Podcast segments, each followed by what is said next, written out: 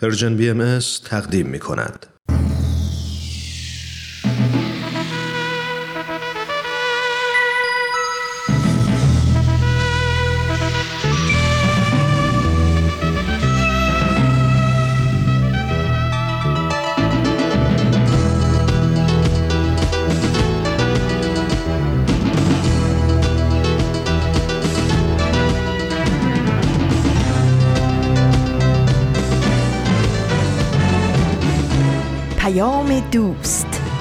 برنامه ای برای تفاهم و پیوند دلها.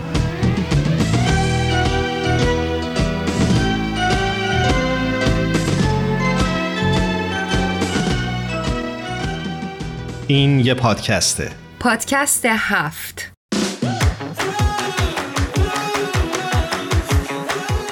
امروز جمعه 31 تیر ماه سال 1401 خورشیدی برابر با 22 ژوئیه 2022 میلادیه.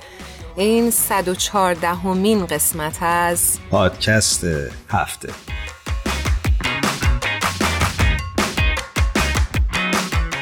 سلام و درود میگم خدمت همه شما شنونده های خوبمون در پادکست هفت. من هرانوش هستم به همراه ایمان در خدمت شما خواهیم بود در این 45 دقیقه. منم درود و سلام میگم به نوبه خودم به تک تک شما شنونده های خوب پادکست هفت. ممنونیم که باز هم ما رو برای شنیدن انتخاب کردیم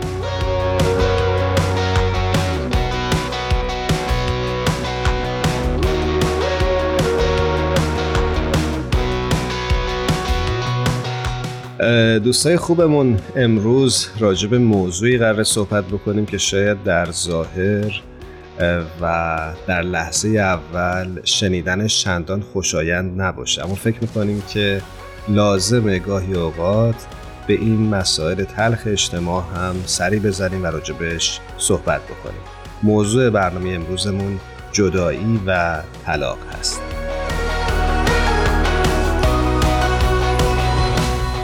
بله همونطور که ایمان هم اشاره کرد ما به خاطر بحث داغی که این روزها و شاید خیلی مدت هاست زیاد میشنویم از دوروبرمون یا تو خود زندگیمون یا اطرافیانمون بحث طلاق. دوست داشتیم به این مقوله بپردازیم. یه مقدار از دیدگاه های روانشناسان مختلف. به این موضوع بپردازیم و یه تجدید نظری بکنیم در مورد زندگی هامون در مورد اینکه چجوری حداقل بچه هامون رو تربیت بکنیم. صحبتی با هم دیگه داشته باشیم.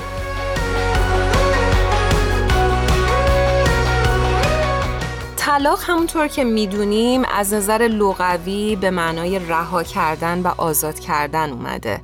و از نظر حقوقی هم به معنای انحلال ازدواج دائم هستش. یه نکته رو که خوب ابتدای برنامه راجبش صحبت بکنیم و اونم اینه که وقتی که اختلافی در یک رابطه ایجاد میشه شاید فکر کردن به جدایی و طلاق نبایستی به عنوان اولین راه حل مطرح بشه. بلکه جدایی و طلاق بایستی آخرین راه حلی باشه که دو نفر آدم در ارتباطشون پیش می‌گیرن.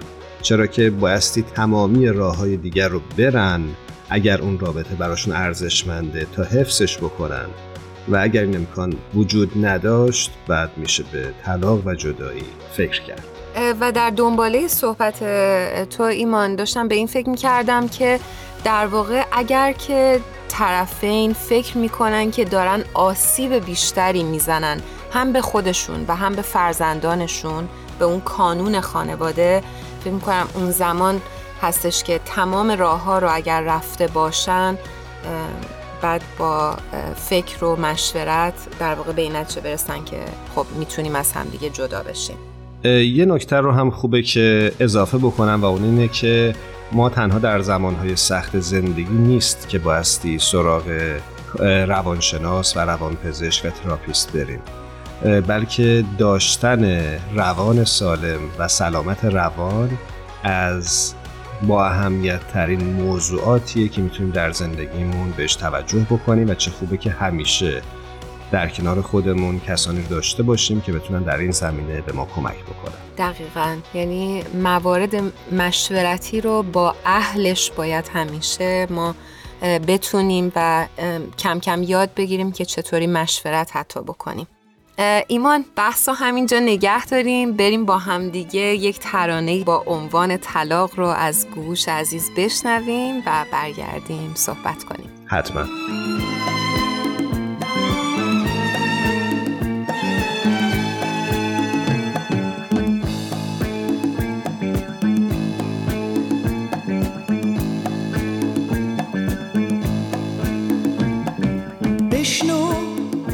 سفر من.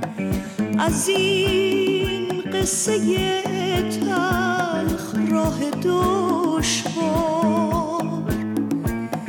ای تو تک چراغ این شب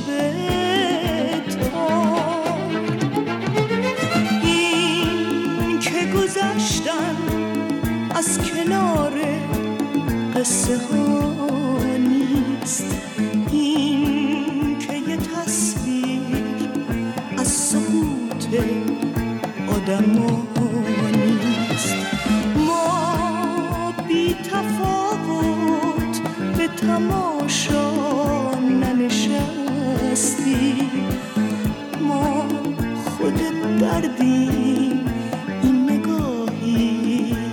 گذرانیست سفر چه تلخه در امتداد حس کردن مرگ لحظه ویرانی کو همهای هر بغز شکستن و چکیدن از درد قربت بی صدا فریاد کشیدن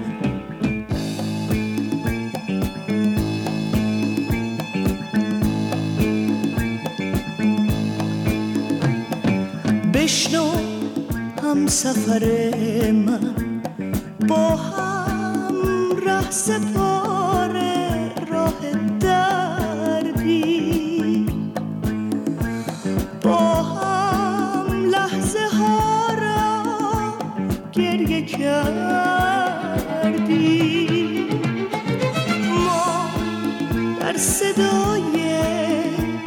صدای گریه سو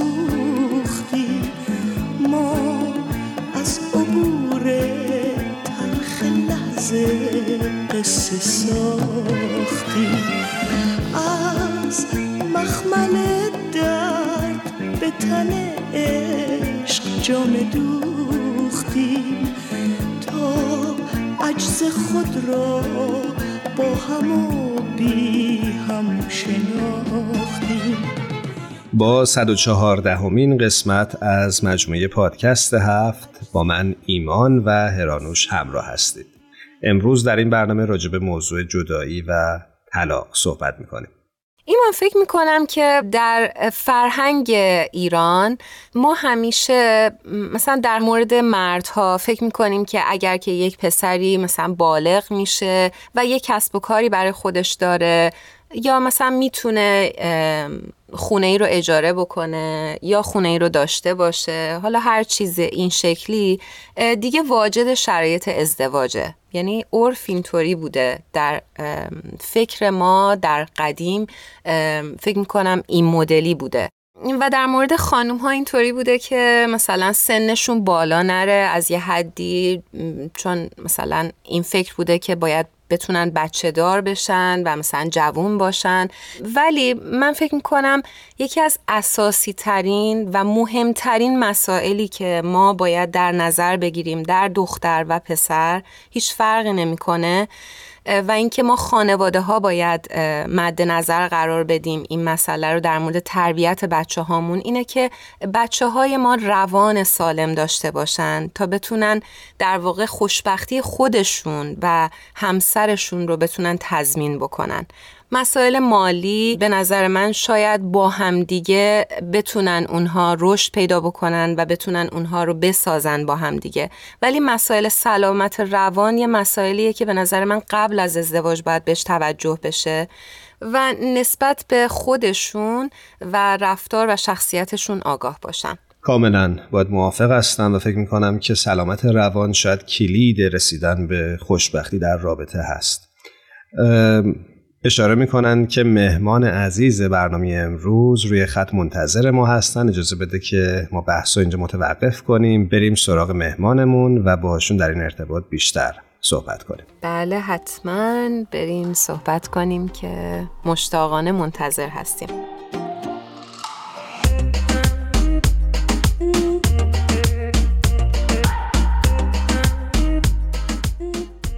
شنونده های عزیزمون خانوم فرزانه ثابتان عزیز رو روی خط داریم. بسیار خوشحالیم از اینکه دعوت ما رو پذیرفتن و در خدمتشون هستیم. خانم ثابتان عزیز خیلی خیلی به برنامه خودتون خوش اومدید خیلی متشکرم از اینکه من رو هم صحیح و شریک دونستید با این برنامه و در خدمت شنونده های عزیزمون قرار دادید قربانتون. خانم ثابتان منم بهتون درود و سلام میگم و خوشحالم که صداتون رو میشنوم. به قول ایرانیا سلام به روی ماه ایمان قربونتون مرسی. برای اون دسته از شنونده هامون که شاید کمتر با خانم فرزانه ثابتون آشنا باشن بعد بگیم که ایشون تحلیلگر مسائل روانشناسی و خانواده هستن. خب خانم ثابتان ما در این برنامه در این قسمت از پادکست هفت دوست داشتیم که یه مقدار در مورد بحث طلاق و علل جدایی صحبت بکنیم. و دوست داشتیم که سال اول رو اینطوری مطرح بکنیم که در واقع مرکز آمار ایران در سال 1400 تو گزارشی اعلام کرده بود که نسبت طلاق به ازدواج در فاصله سالهای 1390 تا 1399 از 16 ممیز 3 به 32 ممیز 9 افزایش داشته و در سال 1398 به بالاترین نقطه در این دوره یعنی 33 درصد رسیده. به این ترتیب متوجه شدیم که طلاق و جدایی یک بحران جدی در ایران محسوب میشه. می‌خواستیم ببینیم که از دیدگاه شما چه عواملی باعث بیشتری میزان اختلاف و سوء تفاهم در میان زوجها هستش؟ اولا من در مورد این آمار بگم. این آمار همونطور که گفتید آمار رسمیه شاید. ولی پشت این آمار ارقام و اعداد به نظرم خیلی بالاتره. اولا وقتی آمار می‌گیرن اینهایی است که پرونده ها ثبت میشه در اداره دادگستری. خیلی از موارد رو ما می‌بینیم که اصلا میان تا دم دادگستری قبل از اینکه ثبت بشه به یه جوری طرف آشتی می‌کنه یا دل یکی رو به دست میارن یا یه طوری میشه که برمیگرده ولی این به معنی نیست که اختلاف از بین رفته. یعنی می‌خوام بگم بحث اختلافات زناشویی خیلی رقمش بالاتر از این هست. در حال حاضر نه تنها در ایران بلکه در دنیا میزان طلاق بالا رفته. ولی میزان ازدواج هم پایین اومده. یعنی اگر دو نفر دارن با هم زندگی می‌کنن یا ازدواج سفید دارن و این ازدواج به جدایی می‌کشه این هیچ جا ثبت نمیشه.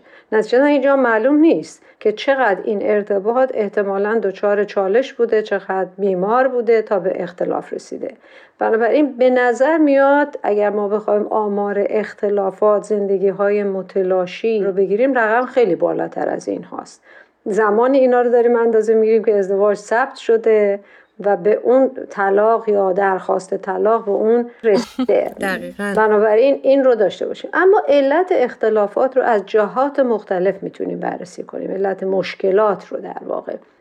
من از جهت اگر اقتصادی بگیریم خب مشکلات اقتصادی محدودیت های اقتصادی چالش های اقتصادی به خصوص در کشورهای جهان سوم خیلی بیشتر شده و این خیلی می‌تونه عامل مهمی باشه برای اختلاف و حتی منجر شدن یه ازدواج به طلاق از نظر جامعه شناسی بافت اجتماعی و فرهنگی تغییر کرده به طوری که قبه طلاق و زشتی طلاق در جامعه امروز خیلی خیلی کمتر شده تا به جامعه چه می‌دونم هفتاد سال پیش صد سال پیش. از نظر روانشناسی بخوایم بگیریم واقعیت قضیه اینه که به خاطر ساختار فرهنگی و اجتماعی در دنیای امروز نه فقط در یک کشوری مثل ایران در دنیای امروز منتها در بعضی از مناطق خب مشکل بیشتره. از نظر در واقع اختلاف سنی بخوایم بگیریم اختلاف نسلی به عبارتی بخوام بگم. اختلاف نسلی بیشتر شده و اصولا نگاه نسل ها با هم متفاوت شده. نفوذ والدین کمتر شده روی بچه ها بچه ها دیگه 18 سالشون که میشه میگن فکر می‌کنن عالم و عالم دهر هستن و همه چی رو می‌دونن و لازم نیست از کسی پرسشی داشته باشن مشورتی داشته باشن. یعنی عوامل متعدده که ما هر گوشش رو بخوایم بگیریم این صداش در میاد. اما شاید یکی از مهمترین عواملی که من بتونم بگم و به نوعی باعث قوت گرفتن و شدت همه این عوامل میشه این هست که اصلا مفهوم خانواده متزلزل شده مفهوم ازدواج مفهوم خانواده. یعنی شما اصلا ببینید درصد زیادی از افراد ازدواج نمی‌کنن. وقتی یک چنین ذهنیتی غالب باشه بر یک فرهنگی بر یک جامعه ای باید ریشه هاش رو در این بجوریم که خب چرا همچین چیزی غالبه و پیامداش چیه؟ از جمله اینکه افراد ازدواج نمی‌خوان بکنن اینه که نمی‌خوان زیر بار مسئولیت برن. مسئولیت پذیرفتن سخت شده. دومین مسئله اینه که اصلا تعریف ازدواج دگرگون شده. قدیما اگر ازدواج می‌کردن شاید هدف اصلی تشکیل خانواده بود. الان اگر ازدواج می‌کنن هدف اصلی ببخشید تا یه حد زیادی اقناع نیازهای جنسیه در یک فضای امتر حالا خانواده هم اگر تشکیل می‌خواد بشه باز مفهوم خانواده یک مفهوم معامله گرانه و بده بسون پیدا کرده. بله. اصلا عشق که پایه و بنیاد ازدواجه اریک فروم خیلی خیلی خوب این رو توصیف می‌کنه. اگرچه کتاب هنر عشق ورزیدن رو احتمالا بسیاری از شنوندگان ما خوندن و مرور کردن کتاب قدیمیه ولی اصل و واقعیاتی رو که داره عنوان می‌کنه قدیمی نیست. همچنان جامعه امروز دنیا داره باهاش سر کله می‌زنه و این اصلی است که از دوران صنعتی شروع شد همونطور که خود اریک فروم میگه. و اون این هست که ما قدیم عشق رو به معنی دوست داشتن تعریف می‌کردیم الان عشق رو به معنی دوست داشته شدن تعریف می‌کنیم. یعنی تمام تلاش فرد بر این هست که معشوق باشه نه عاشق. و برای اینکه معشوق بشه اون وقت دست به هر کاری می‌زنه و اون وقت خودش تبدیل میشه به یه کالای قابل فروش. خب ممکنه فرض کنید جذابیت های ظاهری زیبایی خوشتیپی چه می‌دونم موقعیت های اجتماعی بالا مال و اموال خوب همه اینها جذابیت داره. من میرم همه اینا رو کسب می‌کنم برای اینی که بتونم یک فردی رو عاشق خودم بکنم. ولی اینها کوتاه مدته. وقتی کوتاه مدت شد اون وقت چی میشه؟ بعد از اینکه اینا از بین بره چی می‌خواد اون رابطه رو حفظ کنه؟ هیچ. یعنی میشه یک میدانی که انگار من دائم در حال بازاریابی برای این هستم که خودم رو به عنوان یک کالا مورد فروش قرار بدم. و وقتی که من این کار رو بکنم و بنیاد رابطه. رابطه خانوادگی که بر اساس نصار کردنه مراقبت کردنه مواظبت کردنه مسئولیت و پذیرفتن شرایط سخت و گذر از تنگناها به همراهی همسر هست. همه اینا دیگه اصلا دگرگون و منقلب میشه. و شما از همین مفهوم عشق اگر دقت بکنید عشق یک شکل معامله گرانه پیدا کرده در حالی که این واقعیت عشق نیست. خب حالا ببینید همه اینها عواملی است که می‌تونه باعث افزایش میزان طلاق اختلافات در ارتباطات خانوادگی و امثال اینا بشه. اینو من به طور خیلی کلی عرض کردم. حالا پرجا که دیگه لازمه می‌تونیم بیشتر دقت بکنیم و وارد قضیه بشیم. خانم ثابتان عزیز من دلم می‌خواد که در ادامه صحبت شما این سوال رو بپرسم که چرا جامعه و افراد رفتن به این سمت که دوست دارن خودشون رو در واقع بازاریابی بکنن و پشتش در واقع هیچ چیزی نیستش و این در طولانی مدت خب خیلی به مشکل برمیخوره. این خیلی سوال کلیدی و جالبیه که البته خود اریک فروم در کتابش توضیح میده. من هم با اریک فروم هم نظر هستم. و اون اینه که ریشه در نگاه فلسفی به عالم هستی داره. یعنی تا قرون شما اگه قرون وسطا رو نگاه کنید تا رونسانس نگاه انسان به عالم هستی یک نگاه دینی بود. دینی به معنی این که یه عالم بهشت و جهنمی وجود داره و افراد انسانی کار خوب بکنن میرن بهشت کار بد بکنن میرن جهنم. پیشوایان مذهبی هم باید هدایت بکنن افراد رو در این مورد. و پیامبران اومدن که به ما بگن خوب چیه بد چیه. تو هم باید همیشه بین خیر و شر خیر رو انتخاب کنی و مادیات بده. لذت بده. یعنی شما اگر قرون وسطا رو ببینید همش تاکید بر اینه که باید بری دنبال معنویت. مادیات اخ توف بده زشته هر چی که شما بگید. و خیلی این رو در آداب مذهبی این خیلی دیده میشه. خیلی به چشم میاد. اگر برید توی ادیان علل خصوص شما فرض کن در مسئله روابط جنسی و بحث ازدواج و عشق خیلی پررنگ میشه. یا عشق الهی باشه یا بقیهش کشکه. عشق انسانی خیلی عشق بدیه حقیریه.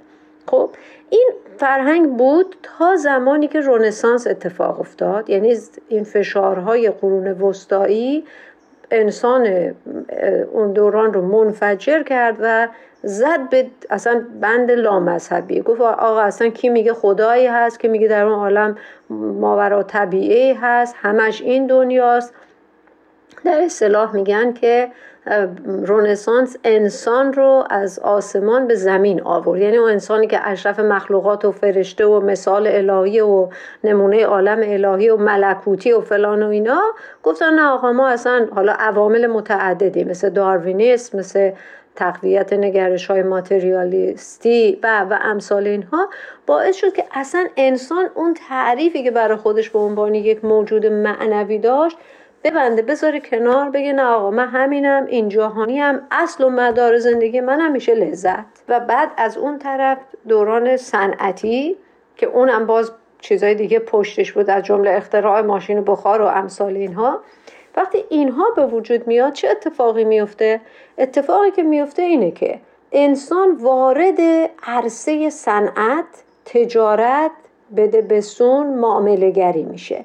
خب اون بر مسئله معامله گریه این طرف هم دیگه اون بحث معنویت وجود نداره. شده دو دو تا چهار تا. منفعت طلبی لذت طلبی شهرت طلبی. تمام اینها که به هم میاد خب من فکر می‌کنم که چرا من تلاش بکنم یکی دوست داشته باشم خودم مایه بذارم بذار من یه کاری بکنم که دیگران دنبال من باشن. ببینید عین اینکه شما می‌خوای یه کالایی رو عرضه بکنی در واقع دیگران رو محتاج خودت می‌کنی. عنصر عمده عشق نصار کردنه.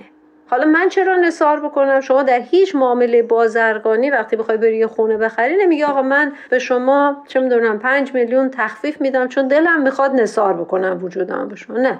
سر صد هزار تومنش هم چونه می‌زنیم که من از اون بگیرم اون از من بگیره. نگاه انسان قرن بیستمی قرن مدرنیته صنعتی در واقع قبل از مدرنیته دو انسان صنعتی بیاد به این طرف که انسان اولا همچین اشرف مخلوقات نیست یه چیز این جهانیه حتی ماشینه حتی از خودش بیگانه میشه از اون ریشه های معنوی خودش می‌بره و میشه یه موجودی که فقط لذت لذت. خب حالا شما فکر می‌کنید یک چنین فضایی در ازدواج اثر نمی‌ذاره؟ در عشق اثر نمی‌ذاره؟ در روابط خانوادگی اثر نمی‌ذاره؟ ممنونم از توضیحتون. شما در صحبتاتون اشاره کردید که از دلایلی که جوانها زیر بار ازدواج نمیرن این هستش که دوست ندارن مسئولیتی رو قبول بکنن. فکر نمی کنید شاید یکی از دلایل اصلیش فشارها و شرایط ویژه اقتصادی باشه در این روزها؟ به خصوص در ایران؟ ببینید من نمی‌خوام این رو نفی بکنم. خب واقعیت اینه که ما در دنیای مادی زندگی می‌کنیم. باید هم شکممون سیر باشه.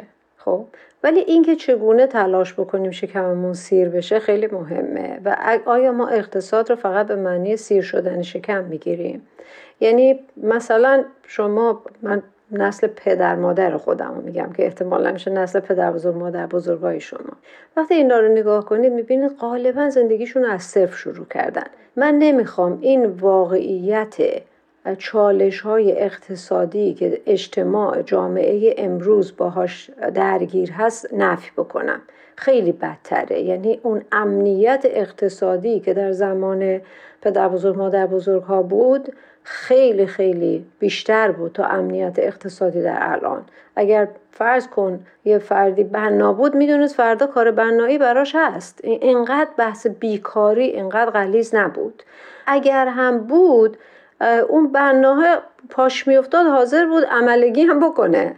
می‌دونید اینقدر نبود که همه بخوان پشت میز نشین باشن همه بخوان به پول برسن سری همه بخوان امکانات لاکشری و تجملاتی داشته باشه. اینا نبود واقعیتش. از صفر شروع می‌کردن کم کم میساختن به یک زندگی ساده هم قانع بودن. چنان که الان می‌خوام بگم مثلا وقتی شما بحث اقتصادی رو در تاثیرش رو در خانواده یا ازدواج و طلاق صحبت می‌کنیم یکی از چالش های بزرگ اقتصادی دنیای امروز مسئله کانسیومریزم یا مصرفگراییه. یعنی مردم عادت کردن فقط بخرن. مثلا فرض کنید اگر من بچه بودم ما کل سال دو جفت کفش میخریدیم. اگه خیلی به همون احترام میذاشتم یه کفش تابستونی بود یه کفش زمستونی. کل سالم با این طی می‌کردیم. شما الان بچه رو برید ببینید. بچه سه ساله که هر دو ماه یه بار باید کفش عوض کنه حداقل 6 و 7 شوف کفش براش می‌خرن. اون وقت اینم تازه چی؟ باید کفش برند باشه. نمی‌دونم از فلان کمپانی باشه. یعنی کفش معمولی هم نیست. خب این یعنی چی؟ این یعنی مصرفگرایی. یعنی جامعه امروز عادت کرده به مصرفگرایی. خب وقتی یه نفر تشکیل خانواده و ازدواج هم میده مبل فلان می‌خواد فرش فلان می‌خواد ماشین فلان می‌خواد. نتیجتا مشکل ایجاد میشه.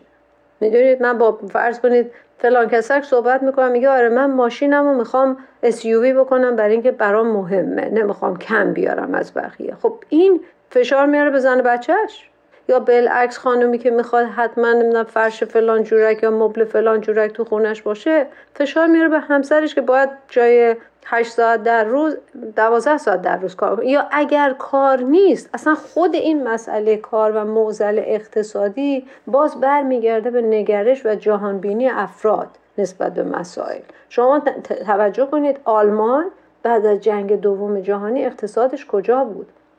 آلمان ها در بعضی از موارد از گرسنگی مدفوع خودشون رو میخوردن. دیگه ما ضعیفتر از این اقتصاد که نداریم. ولی ببینید در عرض پنجاه سال یه فرهنگی خودش رو به کجا رسون؟ پنجاه شست سال. چطور بوده؟ این بحث فقط بحث مشکل اقتصادی نیست. بحث این هست که مدیران اقتصادی چطور عمل می‌کنن و مردم چقدر تبعیت بکنن. نگاه آلمانیا این نیست که ما بخوایم یه شب صاحب همه چی بشیم. نگاهشون اینه که برای رسیدن به هر موقعیتی باید تلاش بکنید. نگاه جوامع جهان سومی تمام این تظاهرات اعتصابات همه اینا رو نگاه کنید. حالا بحث ما در واقع داره به حاشیه کشیده میشه ولی برمیگردونم به اصل مطلب. به چی متوجهه؟ به اینکه تقصیر توه حالا این تو هر کی می‌تونه باشه مدیر کارگر کارفرماست رئیس حکومت دو.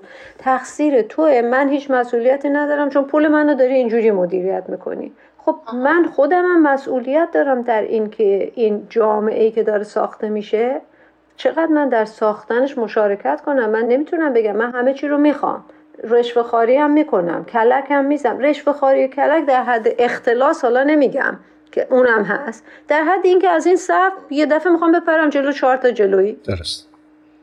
اگر یک همچین ذهنیتی باشه این ذهنیت هم در خانواده به افراد منتقل میشه هم اون فرد این ذهنیت رو میاره به خانوادهش درست. می‌دونید؟ یعنی خانوم هم انتظار داره فرض کنید اگه عروسی میره یه دست لباس کار من شنیدم ندیدم خودم راستش تو ایران. افراد وقتی عروسی میرن سه دست لباس عوض می‌کنن. خب برای یه عروسی سه دست لباس یا یه عروسی رفته یه لباس پوشید تا دفعه دوم نمیپوشه. خب این فشار اقتصادی فشارش تا یه حدی ناشی از اینه. یه حدی هم ناشی از بیکاریه که ما منتظریم برامون کار آماده کنن جوونا. منتظرن کار آماده کنن اینا برن سر کار. بشینن پشت میز. می‌دونی؟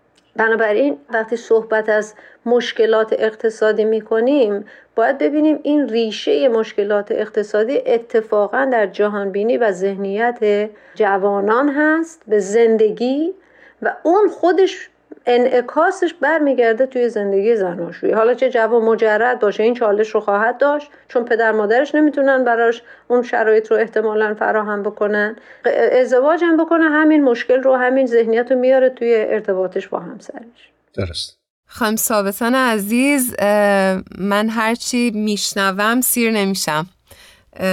و خیلی خیلی دوست داشتم که بیشتر در خدمتتون باشیم ولی متاسفانه وقت برنامهمون اجازه نمیده و ازتون قول می‌خوایم بگیریم که هفته آینده هم بتونیم در خدمتتون باشیم. من که خیلی خوشحال میشم با جوونا رفت آمد کنم ولی شما یادتون باشه توقعاتون رو بالا نبرید. حتما. با کمال قربان محبتتون. مرسی.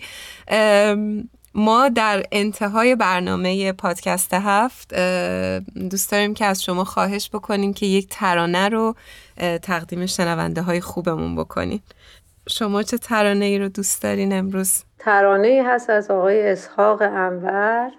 اسمشو نمی‌دونم. با این جمله شروع میشه. دل ساحل نشین من. فکر می‌کنم موج دریا زده است درسته؟ ممکنه. احتمالش هست. بله این اسم خیلی به اون می‌خوره. بسیار عالی. پس قبل از اینکه این ترانه رو بشنویم از شما در این برنامه خداحافظی می‌کنیم و هفته آینده باز هم با شما خواهیم بود. خیلی متشکریم از شما خواهیم ثابتان. تا هفته آینده خدا نگهدارتون باشه. خدا حافظتون موج دریا زده را تنگه ساحل قفس است. ماهی تنگ نباشد. دل توفانی ما.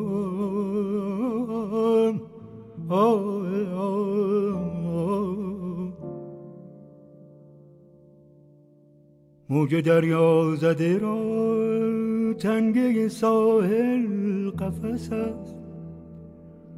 ماهی تنگ نباشد. دل توفانی ما. دل توفانی ما.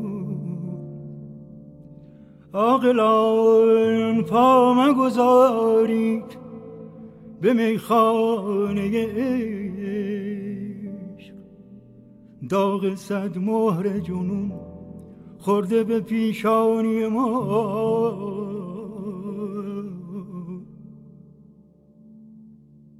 ترمه و اطلس و دیبا همگی مال شما.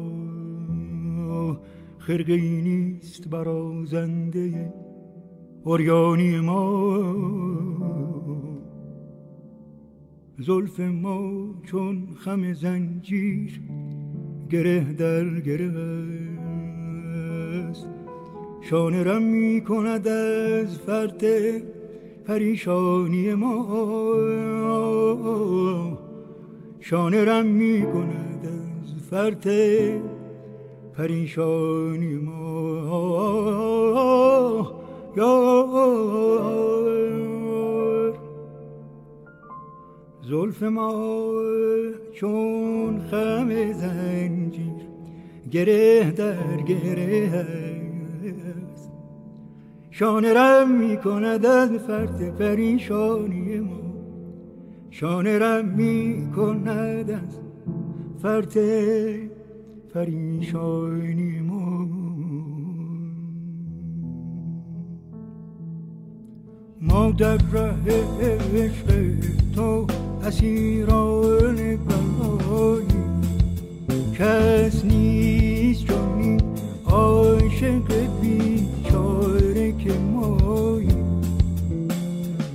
ما نظری کن که در این شهر.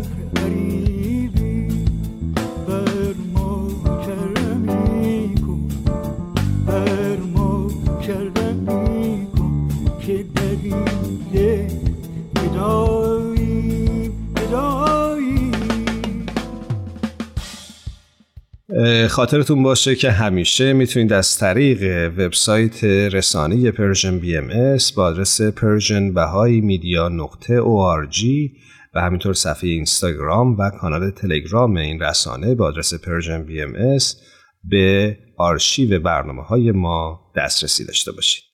مرسی ایمان. من خیلی از صحبت های خانم ثابتان یاد گرفتم.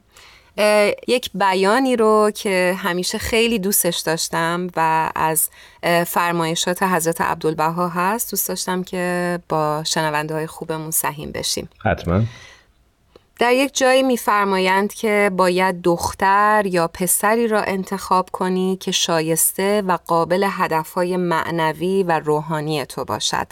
او باید عاقل و باهوش باشد. آرزومند کمال باشد. به جمعی مسائل مربوط به زندگی تو علاقمند باشد و در جمعی مراحل حیات یار و شریک تو باشد. رفیقی شفیق باشد دارای قلبی مهربان و سرورانگیز باشد مرسی هرانوشتان که این بیان زیبا رو با من و شنونده هامون در میان گذاشتی فکر می‌کنم که هر آنچه که بایستی گفته می‌شد در محتوای این بیان حضرت عبدالبها وجود داشت. و اگر واقعا بشه چنین یار و همراهی رو در زندگی پیدا کرد قطعا میشه به خوشبختی دست پیدا کرد. البته من داخل پرانتز ایمان می‌خوام یه چیزی رو به صحبت اضافه بکنم که ما چون انسان هستیم شاید این موارد رو در یک نفری پیدا بکنیم ولی همیشه باید یادمون باشه که ما انسان ها تغییر پذیر هستیم و داریم رشد می‌کنیم. چقدر خوبه که در مسیر زندگی بتونیم یار و همراه همدیگه با همدیگه رشد بکنیم. فکر می‌کنم این خیلی کمک می‌کنه که خوشبختتر باشیم و حس آرامش رو با هم دیگه بچشیم. بسیار عالی. خب اشاره می‌کنن که آنیتا با بخش بعدی برنامه منتظر ماست. اگه اجازه بدی بریم با آنیتا صحبت بکنیم و ببینیم که این هفته برای ما چی همراه آورده. بله آنیتا رو بیشتر از این پای خط منتظرش نگه نداریم.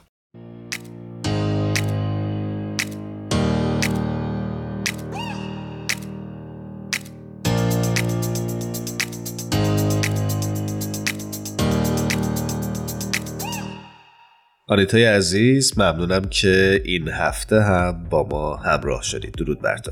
درود بر شما خیلی ممنونم. خوشحالم که این هفته هم با هم هستیم. آنیتا جان خیلی بهت خوش آمد میگم. خوشحالم از اینکه این هفته هم صدای عزیزت رو میشنوم. منم سلام و درود میگم هرانوش جان. متشکرم. باعث افتخار منه. اختیار داری عزیزم. خب آنیتای عزیز این هفته برای ما چی به همراه آوردی برای شنونده های خوبمون؟ ما امروز اومدیم پیش شنوندگان عزیز تا یادی بکنیم و سری بزنیم به فرهنگ مجله و مطبوعات که تاریخچه پرباری هم تو کشورمون داره. طی سالهای بسیاری پیش و پس از انقلاب علاقمندان به حوزه های فرهنگ و هنر و ادبیات مجلات بسیار غنی و ارزشمندی رو توی دست داشتن که چند نمونه از اونها شامل میشه از ارقنون، سخن، کلک، بخارا، کتاب هفته و بسیاری مجلات دیگه که برخی از اونها حتی تا امروز هم در حال فعالیت هستند. این خودش نشون دهنده این هست که با وجود تمام موانع و سختی های فعالیت مطبوعاتی در زمینه فرهنگ و هنر به خصوص این جاده راهش رو ادامه میده و خوشبختانه از نتایج این ادامه دادن ما امروز شاهد مجلات بسیار موفقی در سطح مطبوعات فرهنگی هستیم. ممنونم از اینکه ما رو کمی با این مجله های وزین فارسی آشنا کردی. دوست دارم ازت بپرسم که این هفته به کدوم مجله می‌پردازی؟ خب من می‌خوام دعوت بکنم که با هم یک کمی راجع به این مجله مذکور صحبت بکنیم تا شاید بتونیم کمکی بکنیم به وسعت گرفتن این جاده. مجله ای که انتخاب کردم یک فصل نامه است به اسم آنگاه که نخستین شمارش زمستان سال 95 منتشر شد. تا این لحظه که ما داریم با هم صحبت می‌کنیم 15 شماره از آنگاه منتشر شده و توی این سالها به یکی از پرطرفدارترین مجله های فرهنگی و هنری ایران تبدیل شده. آنگاه سعی می‌کنه که توی هر شماره چشماندازهای مختلف از یک موضوع رو واکاوی کنه. مجله آنگاه حاوی چه موضوعاتی هستش آنیتا جان؟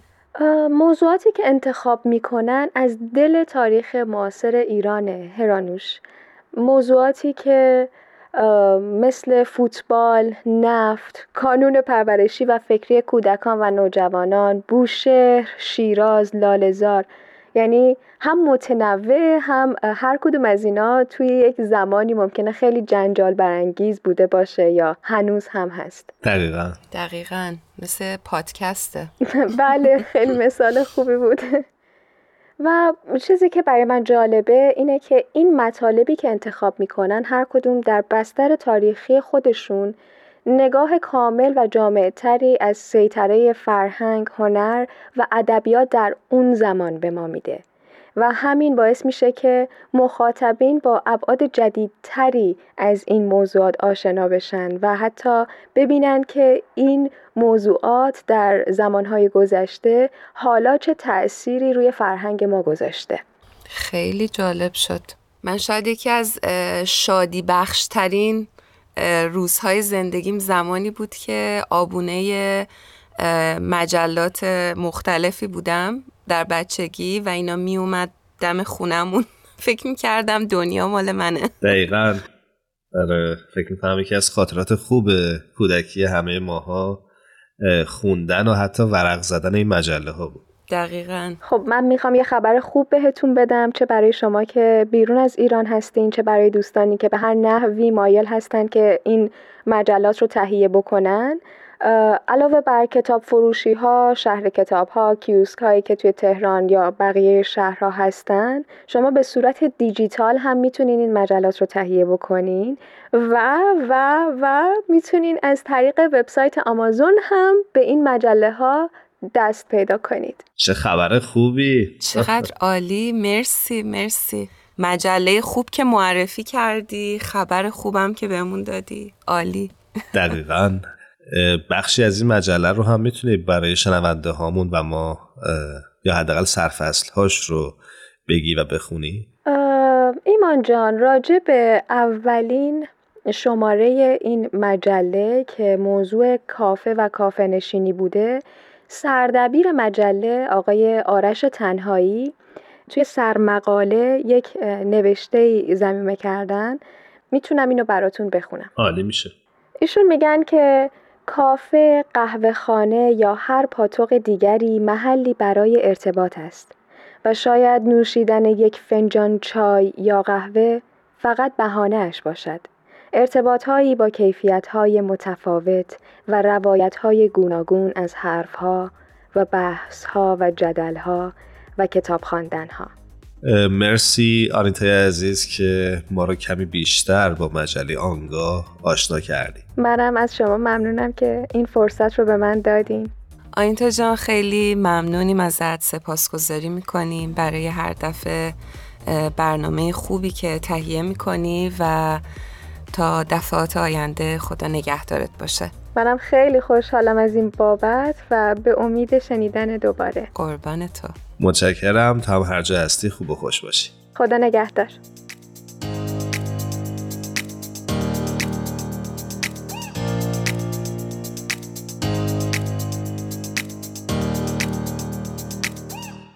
عتیق رحیمی نویسنده افغان در جای می نویسه. برخلاف آنچه فکر می کنیم آزمون عشق انتظار است نه حسادت.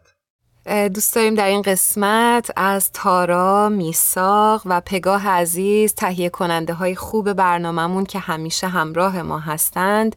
نهایت تشکر رو داشته باشیم و از همه شما شنونده های خوبمون که تا این قسمت از پادکست همراه ما بودید و افتخار دادید که صدای ما رو بشنوید نهایت تشکر رو داریم. امیدوارم همیشه همه جا در هر لحظه احساس خوشبختی بکنید و احساس آرامش رو هر روز بیشتر به زندگیاتون بیارید. خوب و خوش و سلامت باشید. شب و روزتون خوش.